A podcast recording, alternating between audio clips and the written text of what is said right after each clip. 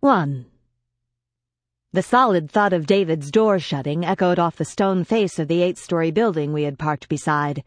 Leaning against the gray sports car, I shaded my eyes and squinted up at its aged and architecturally beautiful columns and fluted sills. The uppermost floor was golden in the setting sun, but here at street level we were in a chill shadow. Cincinnati had a handful of such landmark buildings, most abandoned, as this one appeared to be. "Are you sure this is the place?" I asked, then dragged the flat of my arms off the roof of his car. The river was close. I could smell the oil and gas mix of boats. The top floor probably had a view. Though the streets were clean, the area was clearly depressed. But with a little attention, and a lot of money, I could see it as one of the city's newest residential hotspots. David set his worn leather briefcase down and reached into the inner pocket of his suit coat. Pulling out a sheaf of papers, he flipped to the back, then glanced at the distant corner and the street sign.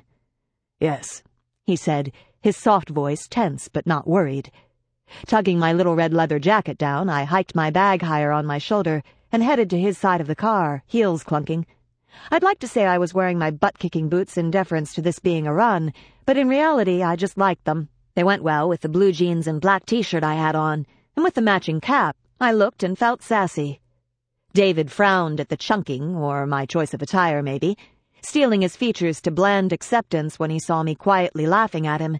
He was in his respectable work clothes, somehow pulling off the mix of the three-piece suit and his shoulder-length wavy black hair held back in a subdued clip. I'd seen him a couple of times in running tights that showed off his excellently maintained mid-30s physique, yum, and a full-length duster and cowboy hat. Van Helsing, eat your heart out. But his somewhat small stature lost none of its presence when he dressed like the insurance claims adjuster he was.